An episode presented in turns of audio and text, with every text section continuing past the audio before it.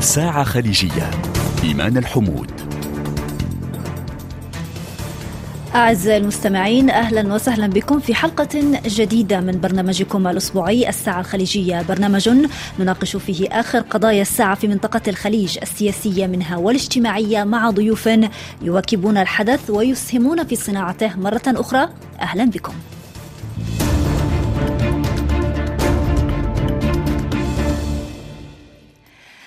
عاشت المملكة العربية السعودية تحولات ضخمة ومتسارعة في الربع الأخير من القرن العشرين. تحولات أفرزت بدورها مرحلة جديدة يحصد السعوديون ثمارها حتى يومنا هذا.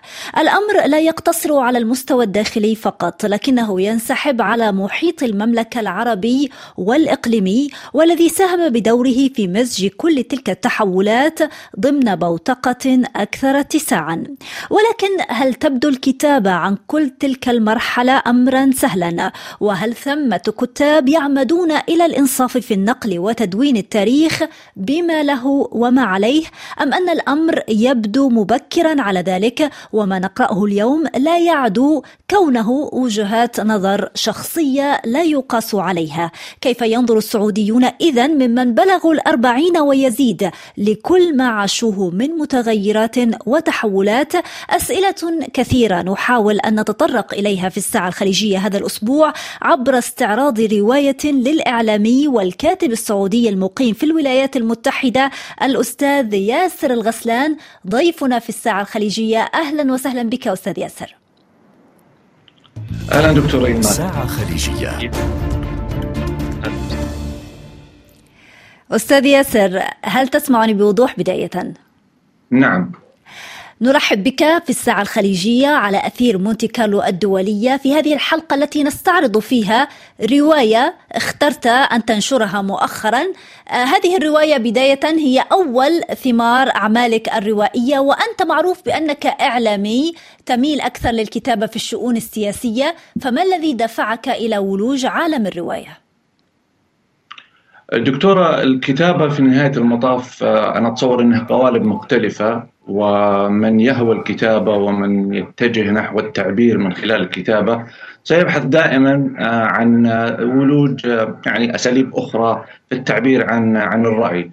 وطبعا الكتابة الرواية ربما يعني الكثير من من المتابعين يعلمون ممن يكتب ومن يتذوق.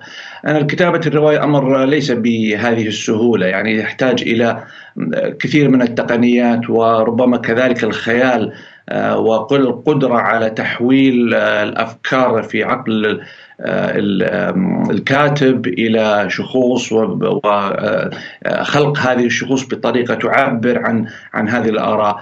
بالنسبة لي الدخول لعالم الرواية أتصور أنه محاولة ل يعني التحرر نوعا ما من الالتزام بالخطوط التي يلتزم بها الإعلامي قدر المستطاع من حيادية وموضوعية والتعامل مع الأحداث من وجهة نظر مليئة بوجهات النظر الشخصية ومما يسمعه أو مما يؤمن به من خلال الغوص ويعني خصوصا في الخيال يعني وعدم الاكتراث كثيرا ب المحاذير التي تحتم على الكاتب الموضوعي أن يحاول أن يلتزم فيها. فهي أنا أعتبرها يعني حالة من من التجلي الذاتي وفرصة للكاتب أن يعبر.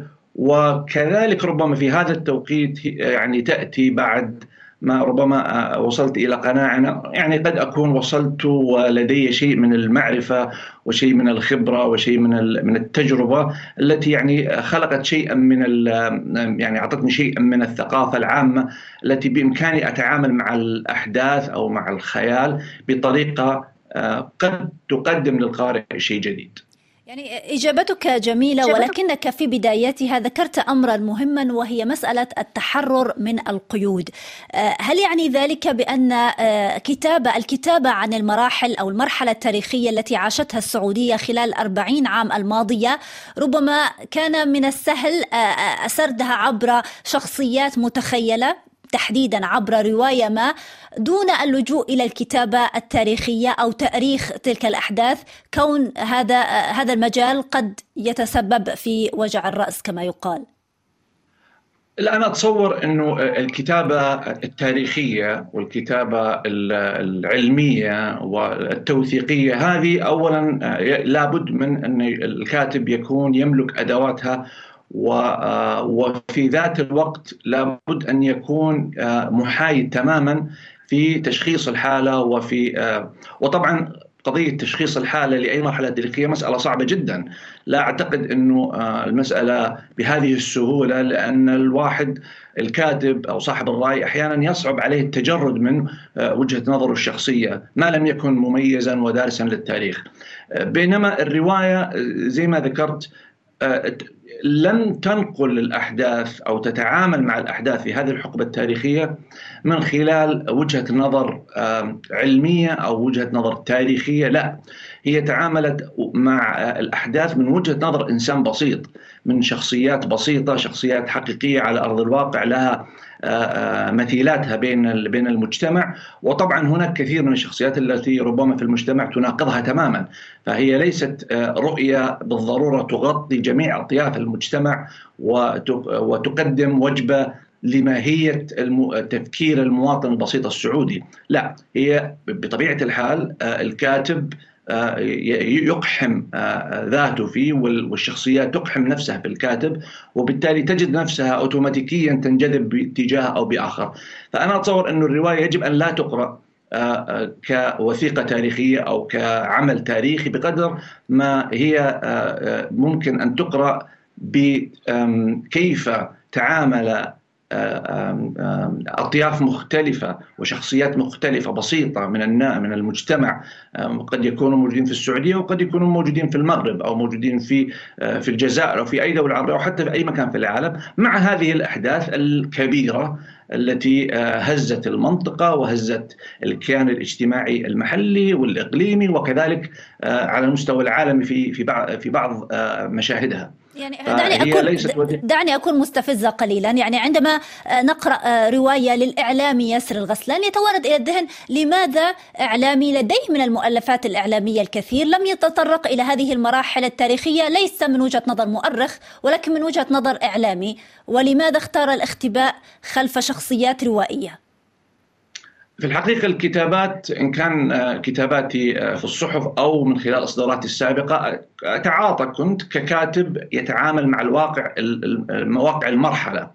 فربما كثير من آه، بعض الأفكار أو كثير من الأفكار أو كثير من النظرة النظرة التحليلية الشخصية في المراحل الأخيرة منذ أن أصبحت يعني آه، ربما من من 15 سنة أو حولها آه، معتاد على الكتابة المستمرة موجودة هذه الأفكار. لكن لا تنسين أنه الرواية تتحدث أو تبدأ من مرحلة عام 75 فيعني ربما أنا فضلت خلال تجربتي في الكتابة الصحفية وكتابة المقالات والكتب أن أركز على آه، الناحية التحليلية الواقعية. كنت أريد أن أقدم للقارئ تعاطي معين أو رؤية في التعاطي مع الواقع الحقيقي مع آه، بدون شك بعض الإضاءات آه، التي تستند على التاريخ. ولكن الرواية اليوم لا هي يعني آه، تتعامل بالخيال مع حقب تاريخية أو مع فترات تاريخية متعاقبة يعني امتدت لأكثر من 40 سنة أو أو 35 سنة 40 سنة ف يعني القضية ربما مختلفة في كتابة الرواية عن التعاطي في الكتب التحليلية السياسية أو المقالات آه، التي اعتدت على كتابتها في الصحف. مفهوم. طيب آه، آه، الرواية تتحدث عن السعودية وعن التحولات التي عاشتها المملكة لكنها تحمل اسم غريب ربما ليس من الواقع وليس من التاريخ السعودي. الأمارجي ما الذي كنت تعنيه باختيار هذا الاسم تحديداً؟ طبعا الأمارجي آه، الكلمة الأساسية آه، هي لغة طبعا من اللغة السامرية وطبعا الكلمة الأساسية هي أمارجي آه، من غير ال التعريف. واضافتي لال التعريف هي بكل بساطة لإعطائها اسم النسب العائلة التي ينتمي لها البطل يزيد الأمارجي. ولكن المعنى أعتقد هو أعمق من من من هذا. اختياري لكلمة الأمارجي أو اسم الأمارجي الذي يعني الحرية باللغة السومرية كان يعني خلفه تقف فكرة أن الحرية كمفهوم وكحق إنساني قديمة بقدم الإنسان وهي كانت من المفاهيم التي وثقت في أول يعني حضارة اخترعت الكتابة. فلم تكن ربما يعني هذا رد بطريقة أو بأخرى لمن يقول بأن الحرية هذا مفهوم يعني جديد ومسيس ويتم استخدامه بطرق يعني تخدم مصالح أجندات معينة أو أنه هذا تحرر عن الدين أو تحرر عن المفاهيم الاجتماعية السليمة، لا هي الحرية الكلمة نفسها والمفهوم كان كان يفهمه السومريون قبل يعني منذ آلاف السنوات. والسومريون هم من خلقوا خلقوا الوسيلة التي من خلالها وثقنا التاريخ ووثقنا الحضارات ووثقنا العلوم ووثقنا كل التجارب الإنسانية من خلال الكتابة. ربما هذا هو المعنى الذي آه، حاولت أن أصل به أن الحرية قديمة وأصيلة وحق آه، يعني متجذر بالإنسان بشكل رئيسي وليس وليست منحة أو ليست مسألة كمالية أو أو استهلاكية أو مجرد ترف إنساني. نعم أنا أنا قرأت نعم. أيضا عن أصل الكلمة وعرفت أنها أيضا ظهرت في الحضارة السومرية ثلاثة ألاف عام قبل الميلاد وكانت قد ظهرت في أول وثيقة إصلاحات إدارية وسياسية شهدتها تلك المملكة عقب سنوات من الفساد المستشري في أنحائها عندما جاءت وثيقة الإصلاحات الإدارية والسياسية والاقتصادية في الحضارة السومرية ظهرت هذه الكلمة آه، ربما من يقرأ أصل الكلمة قد يربطها ربما بما تشهده السعودية حاليا. ما رأيك؟ لا يعني أعتقد أنه آه، أتفق معك تماما. ربما هذا يعطي آه، مؤشر أن الحرية بحد ذاتها تعني آه، يعني أوجه كثيرة. وليس فقط الوجه الذي يحول يحاولون أن يصورونه أنه التحلل من الأخلاق والشذوذ والانقلاب على السائد، لا هي لها كثير من جوانبها الإيجابية. وربما العمل على الإصلاح إصلاح المجتمعات هذا أحد أحد التجليات المهمة لفكرة آه، وتغلغل فكرة الحرية في المجتمعات لأنه بلا حرية في تداول الأفكار وفي آه، تقديم المقترحات وفي آه، الأخذ والرد حول أي فكرة لا يمكن أن أن يتم إحداث أي إصلاح. مهما حاولوا أن أن تصور كثير من المجتمعات أن الإصلاح يأتي من فوق وبقرار آه، يعني مركزي آه، ولكن آه، بسهولة جدا هذه القرارات التي تأتي بقرار مركزي. إذا تغيرت الظروف تذهب ويأتي يعني ربما أحد آخر يملك نفس القوة فيعدل بطريقة أخرى. فهذه إصلاحات أنا أعتقد زي كما يقال باللغة الإنجليزية trial and error يعني تجريب ومحاولة يعني ولكن it's not sustainable ما هي ما هي ما لها ما لها يعني ما لها ديمومة. بينما الإصلاح الذي يأتي من الداخل في بيئة حرة مخلوق من آه، آه، الإجماع أو العقد الاجتماعي آه، الذي يعني يشكل المجتمع. أعتقد أنها sustainable أو فيها الديمومة التي من خلالها يمكن أن نرى المجتمع ينمو تدريجيا من خلال هذه العملية. طيب الاسم ليس مقتبسا من الحضارة حضارة الجزيرة العربية أو تاريخ المملكة العربية السعودية وأيضا دار النشر اخترت لها دار نشر في مصر يتساءل البعض رغم وجود دور نشر كثيرة في السعودية قد تتبنى وتفرح حاليا بوجود أعمال من هذا النوع لماذا اخترت أن تكون دار النشر مصرية وليست سعودية؟ حقيقة ما كان في يعني الاختيار مقصود. آه، دور النشر دور النشر متعددة في العالم العربي ولكن ربما دار النشر التي آه، اتفقت معها ربما كان عرضها مناسبا وكان آه، استعدادها وحماسها للعمل كبير. وبالتالي يهمني في النهاية من أتعامل معه في هذا العمل الذي أعتبره يعني طبعا هو أول عمل بالنسبة لي يعني فإذا تم التعامل معه بطريقة ربما يعني لا تخدمه بالطريقة الصحيحه ربما يموت وربما تموت يموت هذا الشغف آه، فيني آه، ككاتب في الرواية لإنتاج أعمال أخرى. لكن ما أعتقد إنه كان يعني أنا قصدي لم يتم رفض مثلا نشر هذه الرواية من قبل دار نشر سعودية بسبب حساسية ما ورد فيها مثلا؟ سيتضح هذا الآن في حال أنها إذا فسحت ولا ما فسحت، ربما في حينها حيكون عندك الإجابة هل كان في الأساس كان ممكن ينشرون دار نشر سعودية قد تكون نشرت العمل أو لم تنشر. نعم أنت ليس لديك أي معلومة إذا كانت مسموحة الآن للنشر في السعودية أم لا؟ هل هل تتخوف من منع النشر؟ أتخ... لأن ما أتخوف. في النهاية ال... ال... اليوم الجميع يستطيعون أن يشترون أي عمل من من خلال المواقع الإلكترونية وبالبريد يصل تصل للبيت. يعني المكتبات وطريقة التسويق التقليدية والبيع التقليدية أعتقد أن هي أحد ال... ال... الوسائل والطرق آه التي يصل بها الكتاب. ولكن آه ليست الطريقة الوحيدة. طبعا أنا طبعا أتمنى أنه آه تفسح ولا تمنع. ولكن إن منعت فلا أعتقد إني سأكون يعني مستغرب أو أو أو متعجب أو في ذات الوقت يعني قلق على وصول هذه الرواية للقارئ إن كان السعودي أو القارئ العربي. نعم لحظات فقط ونعود إليكم. ساعة خليجية إيمان الحمود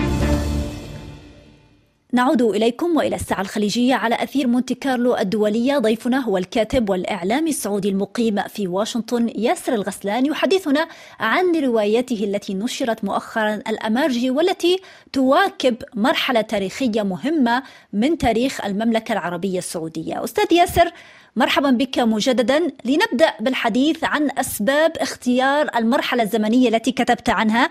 بدأت فصول هذه الرواية من تاريخ مهم في يعني في في المملكة العربية السعودية ألا وهو تاريخ اغتيال الملك فيصل لماذا اخترت هذا التاريخ اولا أعتقد إنه مرحلة أواسط السبعينات كانت وربما من يعني وثقتها التاريخ ووثقتها المراحل بأنها من أهم المراحل.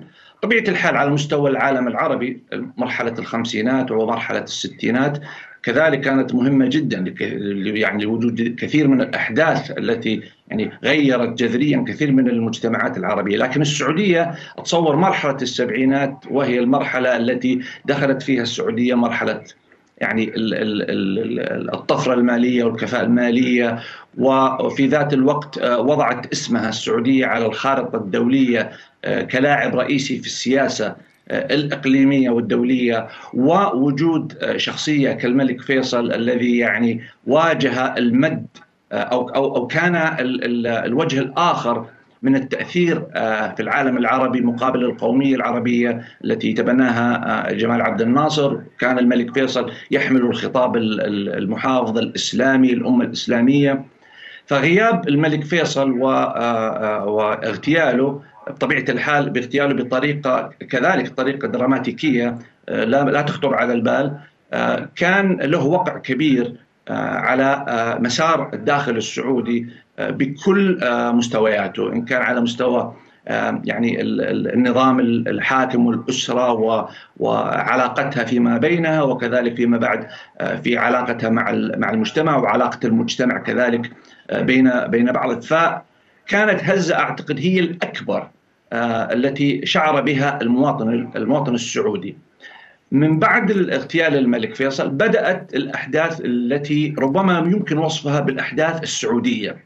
يعني في السعودية قبل اغتيال الملك فيصل كان هناك أحداث ولكن إما لم يكن لها تأثير حقيقي على المجتمع يعني بمعنى انها كانت تصل للجميع وكذلك لم يكن لها تأثير على المستوى الإقليمي بالضرورة أو على المستوى الدولي. بعد اغتيال الملك فيصل شهدنا على سبيل المثال حادث اجتياح الحرم أو حادث الجهيمان نعم. وهذه تجاوزت حدود السعودية إلى العالم فالآن هذا عادت السعودية إلى الواجهة الدولية والواجهة الإسلامية بطريقة مختلفة بعد ذلك اجتياح صدام للكويت ودور السعودي فكذلك السعودية هنا كانت لاعبة رئيسية في المسرح الدولي والإقليمي وإعادة تشكيل المنطقة بالكامل. وتوالت الأحداث التي تم التطرق عليه لها وصولا إلى إلى يعني نهاية العقد العقد الأول من الألفية. من أحداث كثيرة كانت السعودية ربما هي الدولة المركزية أو الدولة التي لعبت دور رئيسي فيها. وهذه كلها نراها من خلال انعكاس هذه الأحداث الكبرى على الأفراد وشخوص الرواية. وليس من وجهة نظر يعني الرأي الحكومي أو الرأي السياسي يعني الموضوعي بل من ناحية المواطن العادي. يعني أنت برأيك أن التحولات بدأت منذ اغتيال الملك فيصل وليس منذ حادثة جهمان وبالتالي ظهور الصحوة داخل السعودية وتأثيرها الكبير في المجتمع.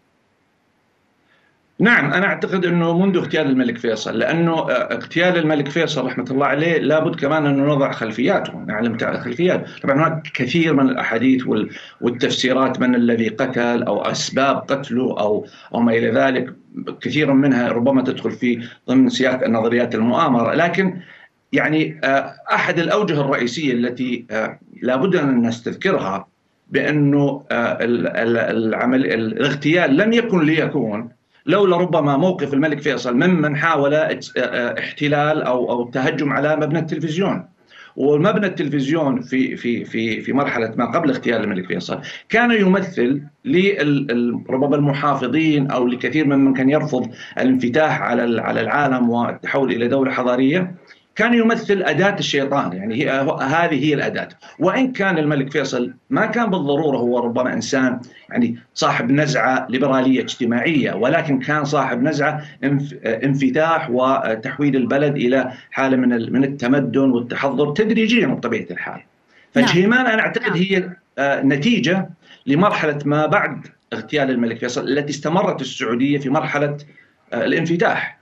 يعني اغتيال الملك فيصل لم يمنع مثلا آه، آه، آه، يعني ظهور أم كلثوم أو فيروز على التلفزيون في في مرحلة ما بعد بعد اغتياله في 75 76 77 وصولا إلى عام 79 و80 عندما حدثت الحادثة. فهذه كانت من ضمن يعني الأشياء التي يعني كانت كان المحافظون أو من ضمن الأسباب التي ربما أدت إلى هذه المواجهة أو الموقف من الملك فيصل الذي أدى لاغتياله فيما بعد. جهيمان كان هو يعني الكلايمكس حق حق التطرف وليس حتى التطرف بمعناه الذي شهدناه فيما بعد اللي هو الإرهاب القاعدي أو الداعشي. لا آه، جهيمان كان آه، آه، أقرب إلى الفكر الديني ولكن الخلاصي. يعني أقرب إلى يعني من يفكر بعودة يعني المهدي والأفكار التي نهاية الزمان. لم يكن ولكن ذريعة حديث ربما كانت في قضية إنه المجتمع بعد عن الدين وكان في خطاب طبعا يخاطب الإنسان البسيط آه، وإضافة إلى الموقف من نهاية العالم وظهور المهدي وما إلى ذلك. نعم نلاحظ في نعم. الرواية نلاحظ في الرواية بأن هناك سرد تاريخي متسلسل لما حدث في السعودية وكيفية تعايش البطل آه، يزيد وأنا لدي سؤال صراحة قبل أن نكمل عن اسم يزيد لماذا اخترت له هذا الاسم خاصة وأنك تطرقت إلى الموضوع الطائفي في هذه الرواية وربما كان اسم يزيد من الأسماء المثيرة للجدل بين الطوائف الإسلامية إذا صح التعبير. نعم. نعم. الاختيار اختيار اسم يزيد آه، كان حقيقة آه، يعني آه، تصوير أنا أتصور لأولا إعطاء هوية واضحة منذ البداية. لأنه تصورت عندما كتبت الرواية بأنه آه، سيكون لها ربما قراء من العالم العربي. واسم يزيد آه، يشكل في في في مخيلة آه، كثير من مجتمعاتنا يعني ربما الإشكالية الصراع بين الشيعة الشيعة والسنة والإشكالية حول هذا هذه الشخصية التاريخية. نعم. وفي ذات الوقت لأنه فكرة الحرية التي عزمت على أن تكون هي الأساس لا يمكن للحرية أن أتناولها إلا من خلال تقديم آه، يعني الصورة لأهم اختلاف في المجتمع السعودي الذي يمس المجتمع نفسه والأفراد. يعني ربما أنا آه، قلت آه، قبل ذلك أنه مثلا الصراع الذي يتحدثون عنه بين الليبرالية والمحافظة هذه يعني ربما صراع بين صفوة مثقفة ليبرالية وإعلام يعني برضو مثقفين وكذا وبين آه، آه، مؤسسة آه، دينية محافظة ومجتمع محافظ، لكن الصراع المتوازن أو خلينا نقول الذي يمس مباشرة المواطن هو الخلاف وليس الصراع عشان نحدد المفاهيم. الاختلاف بين المواطنين السنة والمواطنين الشيعة. ولا يمكن أن يكون هناك حوار وتجا وأخذ وعطاء وقبول الآخر إلا في ظل وجود يعني حاله من الحرية التي تسمح. ويزيد وصديقه أحمد الذي يمثل يعني ابن من سعودي من من أبناء الطائفة الشيعية. كيف كانت العلاقة بينهم؟ كيف يقبل أو كيف يستطيع شخص شيعي أن يتعامل كصديق جدا مع شخص اسمه يزيد؟ يعني هذه اللعب على على فكرة وإن كانت ربما بسيطة لكن الهدف منها كان أنها توصل بهذه الرسالة نعم تطرقت نعم. أيضا تطرق. إلى إلى مواضيع أخرى ولكن غلب الموضوع الديني على آه، الرواية يعني على شخصيات الرواية سواء موضوع الصحوة سواء موضوع الطائفية آه، إدارة الصراعات التي تحدثت عنها قبل قليل إذا صح تسميتها صراعات أو غير ذلك بين المحافظين والليبراليين بين السنة وبين الشيعة. دائما يتم إلقاء آه، أستاذ ياسر يتم إلقاء اللوم على المتدينين على المحافظين على الصحوة. لكن في نفس الوقت كان كان هناك مسؤولية أيضا تقع آه، على الدولة أو على النظام الذي كان يسمح بوجود مثل هذه الصراعات وتغذيتها من قبل أطراف معينة. دائما ما نجد بأن هناك تجنب من الكتاب للحديث عن هذه الجزئية. وتحميل المسؤولية فقط آه، لأشخاص كان لهم نفوذهم ولكن ما كان لهذا النفوذ أن يكون آه، لو كانت الدولة تحكم قبضتها بشكل أكبر على المجتمع أليس كذلك؟ نعم ولذلك آه، الرواية تتناول هذا الأمر بشيء بوضوح ولا تحاول أن تجمل أو ترمي باللائمة على على طرف وتجتر ما الخطاب السائد الذي يركز على أن هذه المجموعة المحافظة التي تسمى بالصحوة أن هي السبب في في فيما تم وفيما جرى. لأنه يزيد يسأل سؤال آه، مهم. من مكن الصحوة؟ وهل من مكن الصحوة يعني بريء مما حدث؟ أم يجب التعامل معه ومحاسبته أو على الأقل آه، تسليط الضوء على آه، أن الخطأ لم يكن فقط من الصحوة لأنه التاريخ يقدم لنا كثير من من النماذج التي توضح كيف تغير أو كيف تغير المجتمعات والدول تحديدا آه، جلدها بقرار سياسي لأنه يخدم مصلحة ما هنا ويخدم مصلحة هنا. والدليل ربما الذي ممكن أن نأخذه من من الحالة السعودية كيف كان آه، آه، الوضع في الستينات وفي السبعينات خصوصا ضمن مجتمع الانتليجنسيا أو اللي هم السعوديين الذين عادوا بشهادات وبدأوا يبنون البلد وبدأوا يؤسسون ويديرون الوزارات. كيف كان المجتمع في حينه؟ منفتحا ومنضبطا. آه، ضمن ضوابط آه، اجتماعية أكثر من كونها دينية. وكيف تحول؟ بعد أحداث معينة أحداث جهمان تحديدا كيف انقلب وعاد إلى ما كان عليه في مرحلة سابقة. كيف تتحول المجتمعات بهذه السهولة؟ لابد من ممكن، لابد من موجه، لابد من آه، آه، يعني آه، المجتمعات تتحرك من ذاتها لكن الثقافة تلعب دور، الإعلام يلعب دور، القرارات السياسية تلعب دور، المواقف السياسية تلعب دور، فالصحوه عليها جزء من اللائمة لأن هي كانت المكينة اللي أعادت تشكيل المجتمع واختطاف المجتمع. ولكن هذه الماكينة كان لها مشغل. وفي الرواية في هناك تعاطي واضح مع هذه الإشكالية. وهذا ما أوصلنا إلى ما شاهدناه مع يزيد عندما حدثت أحداث الحادي عشر من سبتمبر.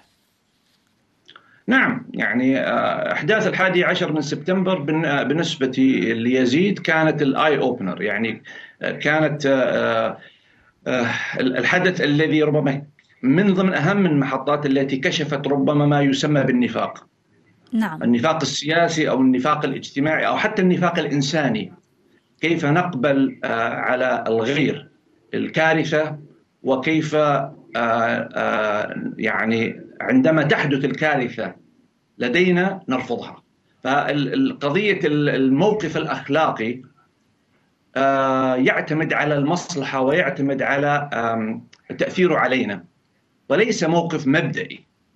آه، القتل هو قتل. يعني آه، فلا يمكن أنك تقول ولكن السؤال الذي يطرح إنه القتل على سبيل المثال لماذا يسمى القاتل قاتلا والجندي الذي يقتل عدوا وهو قاتل يسمى بطل؟ فالنظر النظر للمفهوم أو للحالة تعتمد على من أين تقف. ويزيد في الرواية هذه الأسئلة التي أصبحت يعني تحاول ان أن تحركه ويحاول أن يجد لها إجابات ويطرحها لأنها لا لا يقبلها. يعني توقف عن قبولها لأنه قيل له أنها هكذا. بدا يرى على أرض الواقع أمور أخرى. إذا هذا آه، الوحش الصغير الذي تربى في كنف الصحوة كما تقول أدى بتوار بتتالي الأحداث حتى نهاية الرواية التي اخترت أن تنهيها بحدث اغتيال أيضا أو محاولة اغتيال الأمير محمد بن نايف هل هناك من رمزية معينة لاختيار هذا الحادث بالذات كنهاية للرواية؟ يعني آه، أنا أتصور إنه محاولة اغتيال الأمير محمد بن آه، بن نايف كانت هزة آه، أصابت كيان قلب الأمن في السعودية. والسعودية في هذه المرحلة كانت تعمل على محاولات مضنية في الإصلاح السياسي الاجتماعي الاقتصادي بكل أوجهه.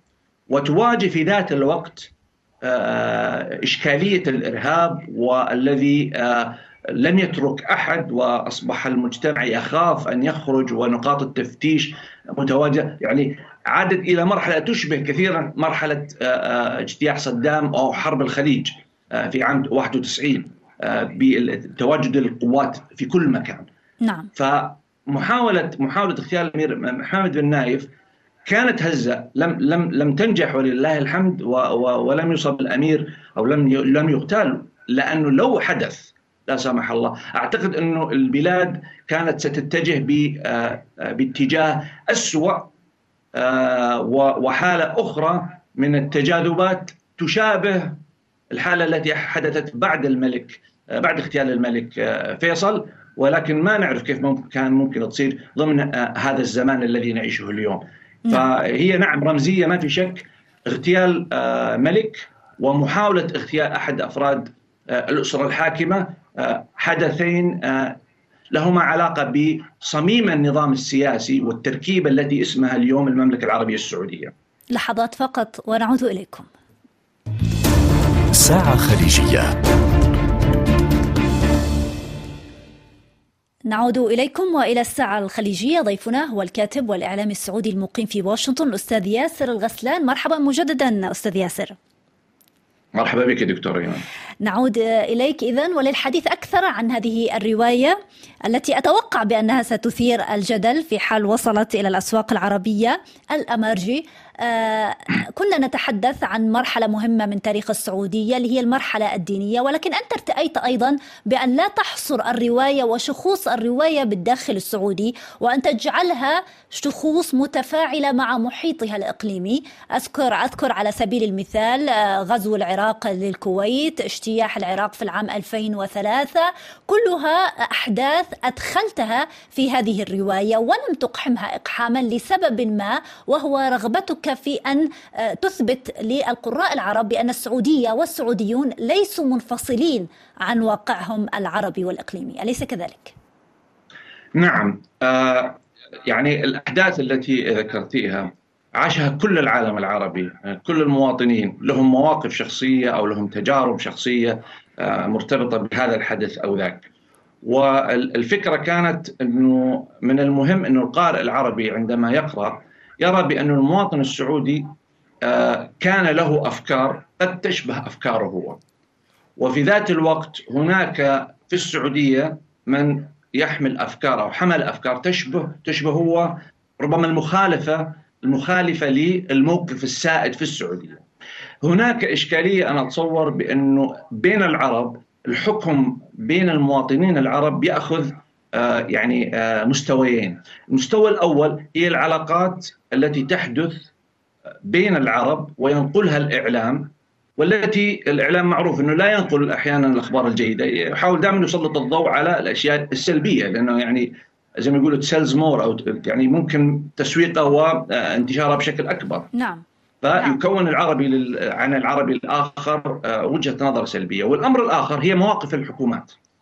فناخذ على سبيل المثال بشكل بسيط آه، آه، موقف كثير من الفلسطينيين في هذا الزمن الذي نعيشه مثلا ليس هناك فلسطينيين كثر لهم مواقف سلبية من السعودية والخليج نعم. هذا أدى بموقف سلبي من من الخليجيين والسعوديين تجاه هذه المجموعة من الفلسطينيين. هذه مواقف مرتبطة الإعلام سلط الضوء عليها وأصبحت الحروب بينهم.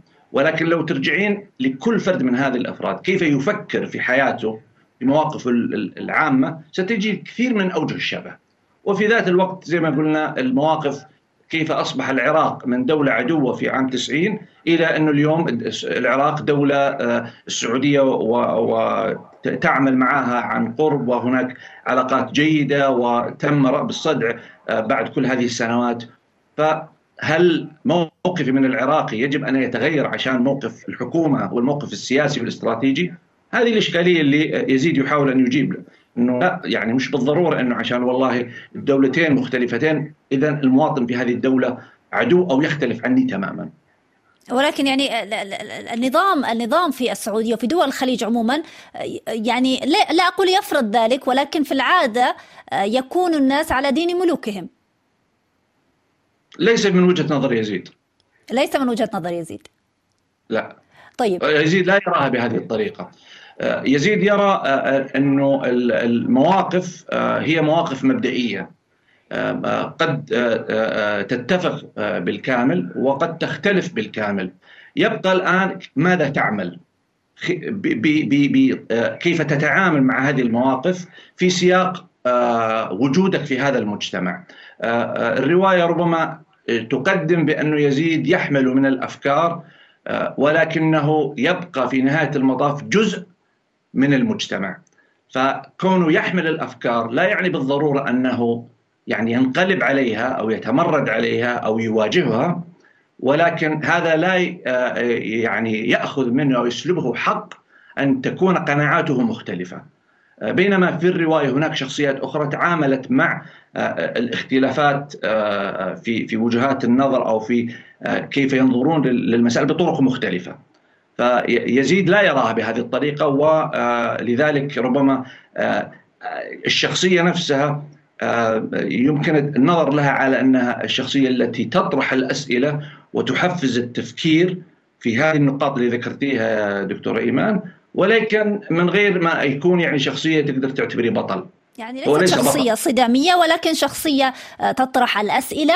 إذا موضوع التصنيفات عرب شمال وعرب جنوب أنت ذكرتها يعني في هذه الرواية بشكل واضح ولكنك تطرقت أيضا إلى مشكلة مهمة محلية داخل السعودية وهي أيضا مسألة التصنيفات مسألة الطبقية المجتمعية في السعودية والتي برزت بوضوح خلال فصول الرواية. نعم آه، الطبقية الاجتماعية أو النزعة المرتبطة بالقضايا آه، المرتبطة إما بالطائفية أو المرتبطة بالقبلية آه، أو العلاقات أو التصنيف الاجتماعي يعني العوائل من منطلق يعني العوائل الارستقراطية التي يجب أن تستمر الارستقراطية وما إلى ذلك، هذه طبعا مظاهر موجودة في كل المجتمعات يعني ليست حكرا على المجتمع السعودي ولكن هذه كذلك جزء منها هي جزء من اللعبة السياسية أو جزء من الوسائل التي تستخدم لإدارة المجتمعات. فاليوم يمكن ذكرت قبل شوي إنه مثلا ليس هناك اتجاه ليبرالي حقيقي في السعودية وعندما أقول ليبرالي لا أقصد الليبرالية الانفتاح الاجتماعي. أتحدث الليبرالية المنهج الخاص بكيف تدار الدولة سياسيا واجتماعيا واقتصاديا. آه، كثير من الليبرالية السعودية آه، في في مراحل سابقة كانت منظرة وتفكر بالمسائل من منطلق آه، مفهوم الليبرالية. بينما اليوم ممكن الليبرالية فقط هي مرتبطة بالحياة الاجتماعية لكن سياسيا لا لا, لا يمسها أحد. فنفس هذه القضية القبلية والطبقية هذه طرق لضمان أن يكون هناك نوع من التوازن ضمن هذه التكوينات لكي يعني تبقى الدولة مسيطرة عليها من الأعلى. ولكن لما يعني يعني لمن يعايش تلك المرحلة لا يجد هذا التوازن يعني عندما نخلق توازن يكون التوازن واضح ولكن كان هناك أفضلية لبيئات معينة لطبقات معينة على بيئات وطبقات أخرى. أذكر لك مثال آه، دكتور إيمان تفضل. يعني ما قبل 11 سبتمبر كان طبعا المجتمع يدار وممكن المنهج والمدرسة والسياق الديني المحافظ هذا اللي كان مسيطر أحداث سبتمبر خلقت عند عند عند السياسي عند عند الدولة سؤال بأنه هل خلقنا يعني بدعمنا يعني يعني وحش؟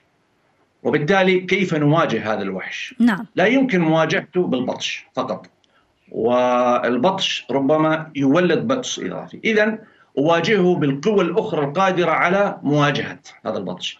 القوة الوحيدة التي تستطيع أن تواجه العقلية المحافظة هي العقلية القبلية. هذا المكونين طالما هناك توازن بينهم يقوى طرف على آخر عبر السنوات يبقى في النهاية القدرة على ضبط هذا المجتمع. وربما عدم التفكير ب يعني بأمور أخرى خاصة بالمشاركة وما إلى ذلك. ف الطبقات الاجتماعية المال يعني ذات الارستقراطية خلينا نقول هذه كذلك تمكن هذه هذه القوى بطريقة بأخرى. فنرى في زمن الدعم المالي للمجاهدين والدعم المالي للأعمال الخيرية وبناء المساجد وهذه كلها من فلوس يعني أهل الخير والأغنياء. وبالمقابل بعد إحداث سبتمبر رأينا مزايين الإبل وشراء يعني الجمال بعشرات الملايين والاستثمار بالقصائد وبالشعر الذي يمجد مثلا القبيلة ويمجد المنطقة. هذا كان يعني في مواجهة الخطاب الآخر الخطاب لأن هذه هي المكونان الوحيدين اللي اليوم يستطيع يستطيع السياسي أن يسيطر من خلالها على المجتمع، يعني فكرة الوطن وفكرة أنه نحن نتجرد هذا حدث فيما بعد، يعني هذا هو حديث اليوم. أنه لا يفرق ال يعني توجهك الديني وتوجهك أو انتمائك القبلي أو في كونك مواطن. حديث المواطنة لم يكن حديث المرحلة التي يعني تتناولها الرواية. ولكن أنت تتحدث عن مكونين في تلك المرحلة مكون محافظ ومكون قبلي ولكن كان هناك مكونات أخرى في السعودية. هل تعتبر بأنه تم إهمال هذه المكونات على حساب أكبر مكونين داخل المجتمع؟ نعم لأنه لأنه السياسة يا دكتورة في النهاية نفس هذه المكونات هي وسائل تستخدم لضبط المجتمع. لا يعني ذكرت لك مثلا المكون الليبرالي، المكون الليبرالي لا يملك لم يكن يملك من الامتداد الجماهيري. ضف على ذلك أنه ما كانوا يطالبون فيه ربما يمس أساس النظام. فبالتالي لا يمكن دعمهم. ولكن كانوا يدعمون في قضايا مرتبطة ربما بالحياة الاجتماعية بعض الانفتاح هنا وهناك. ولكن التيار الليبرالي بمفهومه الحقيقي يشكل خطر على كيان الدولة في الأساس أو على على الاقل على النمط الذي تدار به الدولة بينما النمطين الآخرين لا. يعني القبيلة تعتمد على رأس والدين أو رجال الدين يعتمدون على رأس. ففكرة إنه هناك مرجعية نهائية متفقين لا. يعني ما عندهم إشكالية إنه يكون الرأس مثلا شيخ القبيله أو كذا. بينما الليبرالية لا. باقي المكونات أعتقد لم يكن لها وجود حقيقي على الأرض تؤثر. يعني زي ما نقول في أمريكا في الحزب الديمقراطي وفي حزب الجمهوري. نعم. هذه هم المحافظين وهذول هم القبيلة. وهناك الحزب الليبرتاري حزب الليبرتاري هذا اللي معروف لكنه يعني ما له اي ما له أي وجود حقيقي على يعني مع مقارنة سرياليه ولكن لا بأس يعني نمشيها طيب المرأة أين هي المرأة في رواية الامرجي خاصة والمراه السعودية عاشت مرحلة مهمة من تاريخها في تلك الحقبة. لا المرأة تلعب دور مهم في الرواية وربما الشخصية التي يمكن وصفها بأنها الشخصية التي تملك القرار قرار نفسها وتقوم بتحويل قناعاتها الشخصية إلى ممارسة حقيقية وفعل تتحمل مسؤولية هذه القناعات هي مرأة. بمعنى أنها ربما هي المثال الذي ربما كان يزيد يتمنى أن يكون. فالمرأة دورها مهم جدا في الرواية من هذه الناحية بأنه ترسم صورة مخالفة عن المرأة التي ربما ينظر لها ينظر لها من الخارج عن المرأة السعودية أنها ضعيفة أنها مكسورة أنها على على الواقع الرواية يعني تصور المرأة بطريقة مختلفة، هي لم يكن لديها القدرة أن تمكن، يعني كان هناك كثير من الحواجز المفروضة التي شلتها من أن تقدم نفسها وأن تبدع وأن تتقدم وأن تشارك، ليس بعجزا بها ولكن رغبة من هذا المجتمع المحافظ على طمسها وإلغاء دورها. وبالمقابل هناك المرأة التي هي الحنان وهي القلب الحنون وهي وهي الضابط المعنوي والنفسي الذي ربما آه، تتميز به المرأة من خلال يعني تكوينها الفسيولوجي والنفسي آه، آه، الذي يعني مهما حاول المجتمع أن يحول المرأة إلى مكينه ستبقى هذه المواصفات وهذه الميزة موجودة في المرأة مهما كان. فخلينا نقول المرأة مشب يعني مقدمة بنقيضين. بوجه بنقيضين بوجهين مختلفين داخل الرواية. لحظات فقط ونعود إليكم. ساعة خليجية. إيمان الحمود. إلى الجزء الأخير من الساعة الخليجية. نصل وإياك أستاذ ياسر الغسلان الإعلامي والكاتب السعودي المقيم في واشنطن. مرحبا مجددا. أهلا بك. لحظات فقط هي دقائق قليلة تفصلنا عن نهاية البرنامج وأنا اخترت لها آه، يعني محورا مختلفا نوعا ما. لو قلنا بأن آه، رواية الأمارجي امتدت إلى ما بعد العام 2009 ولو آه، تخيلنا أنك ستكتب جزءا ثانيا لهذه الرواية يمتد إلى ما بعد هذا التاريخ. كيف يمكن أن ينظر يزيد إلى ما يحدث في السعودية اليوم، هل اختفت تلك الأمراض المجتمعية التي حاول أن يطرقها ويطرح الأسئلة حولها في السابق؟ يعني هذه فرضية أنا ما أعرف كيف ممكن يزيد يتعامل مع هذه هذه الحالة آه، لأنه آه، لازم اولا يعني آه، نرى كيف نما وعي يزيد من بعد من 2009 إلى مرحلة ما لأنه في الحقبه التي تلاتها أتى الربيع العربي. وما احدثه الربيع العربي من يعني من سريالية سياسية في العالم العربي لم نعد نفهم كيف كيف كيف تمضي الأمور. آه، أصبحت الحقيقة آه، يعني التي كنا نعتقد أنها حقيقة أصبحت يقال لنا أنها كانت تضليل وكذب والكذب أصبح اليوم يردد على أنه حقيقة. وهذا هو هذا هو العالم الذي فالناحية كيف سيتعامل معها يزيد أعتقد إنه حيكون جدا آه، آه، وصل إلى أظن يعني سيصاب أنا في تقديري بحالة من الشيزوفرينيا وربما الجنون آه، في في في تعامله لكن أنا أتصور في ذات الوقت أن هناك بعض الجوانب التي كان يطالب بها ويفكر بها ويأمل يزيد أن تتحقق تحققت في مرحلة في مرحلة التي عاشها العالم والسعوديه بعد آه، نهاية الرواية وصولا إلى ما نعيشه اليوم. ولكن هناك كثير من الأوجه الأخرى التي آه، يعني آه، آلمته وأرقته واستفزته من ناحية كونه مواطن وكونه جزء من هذا المجتمع لم تتحقق. أعتقد هي هي نص الطريق ربما سيقول نص الطريق تم تم التحول نحو يعني قطعنا نص الطريق وباقي نص الطريق الآخر. طيب يعني إذا أعطينا مثالا ذكر في الرواية اللي هو الصراع الذي دار بين المكونات في السعودية المحافظين والليبراليين أدوات الصراع التي استخدمت في تلك الفترة كما تحدثنا قبل قليل.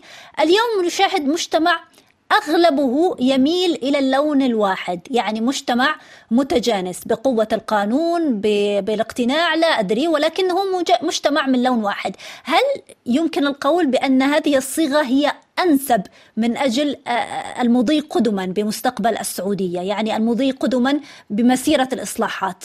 دون أن تتعرقل تلك الإصلاحات بمثل هذه الصراعات التي لا طائل منها كما رأينا في الرواية. يعني اولا آه، يجب أن آه، يعني ننتبه لجزئية أنه اليوم آه، تفضلتي وقلتي ليس هناك صراعات. غير أنا لا أتفق مع هذا التشخيص. الصراعات ربما غير واضحة ولكن لا هذا اللون الواحد ربما هو ما يصوره لنا منصات التواصل يصورنا الإعلام تماما كما كان يصور لنا في الماضي أن المجتمع كله محافظ وأنه يرفض قيادة المرأة وأنه يعني كل كل المواصفات التي عشناها في ذلك المرحلة، كيف يمكن لمجتمع كان يعيش قبل عقد من الزمن هذه الحالة من الانغلاق يتحول بين يعني سنوات معدودة إلى هذه الحالة من الانفتاح و فالقرار السياسي كما ذكرت قبل قليل هو من يمكن هذه هذه التحولات ولكن هل هذه التحولات هي تحولات حقيقية؟ يعني اليوم نرى مظاهر التحول في الشباب لكن الشباب طبيعتهم يعني حتى الشباب في زمن يزيد ويزيد مثال لم يكن محافظا. يعني يزيد كان يذهب يسافر للقاهرة وينبسط يعني مع أصدقائه ويعيش حياة يعني في في في بيئة محافظة.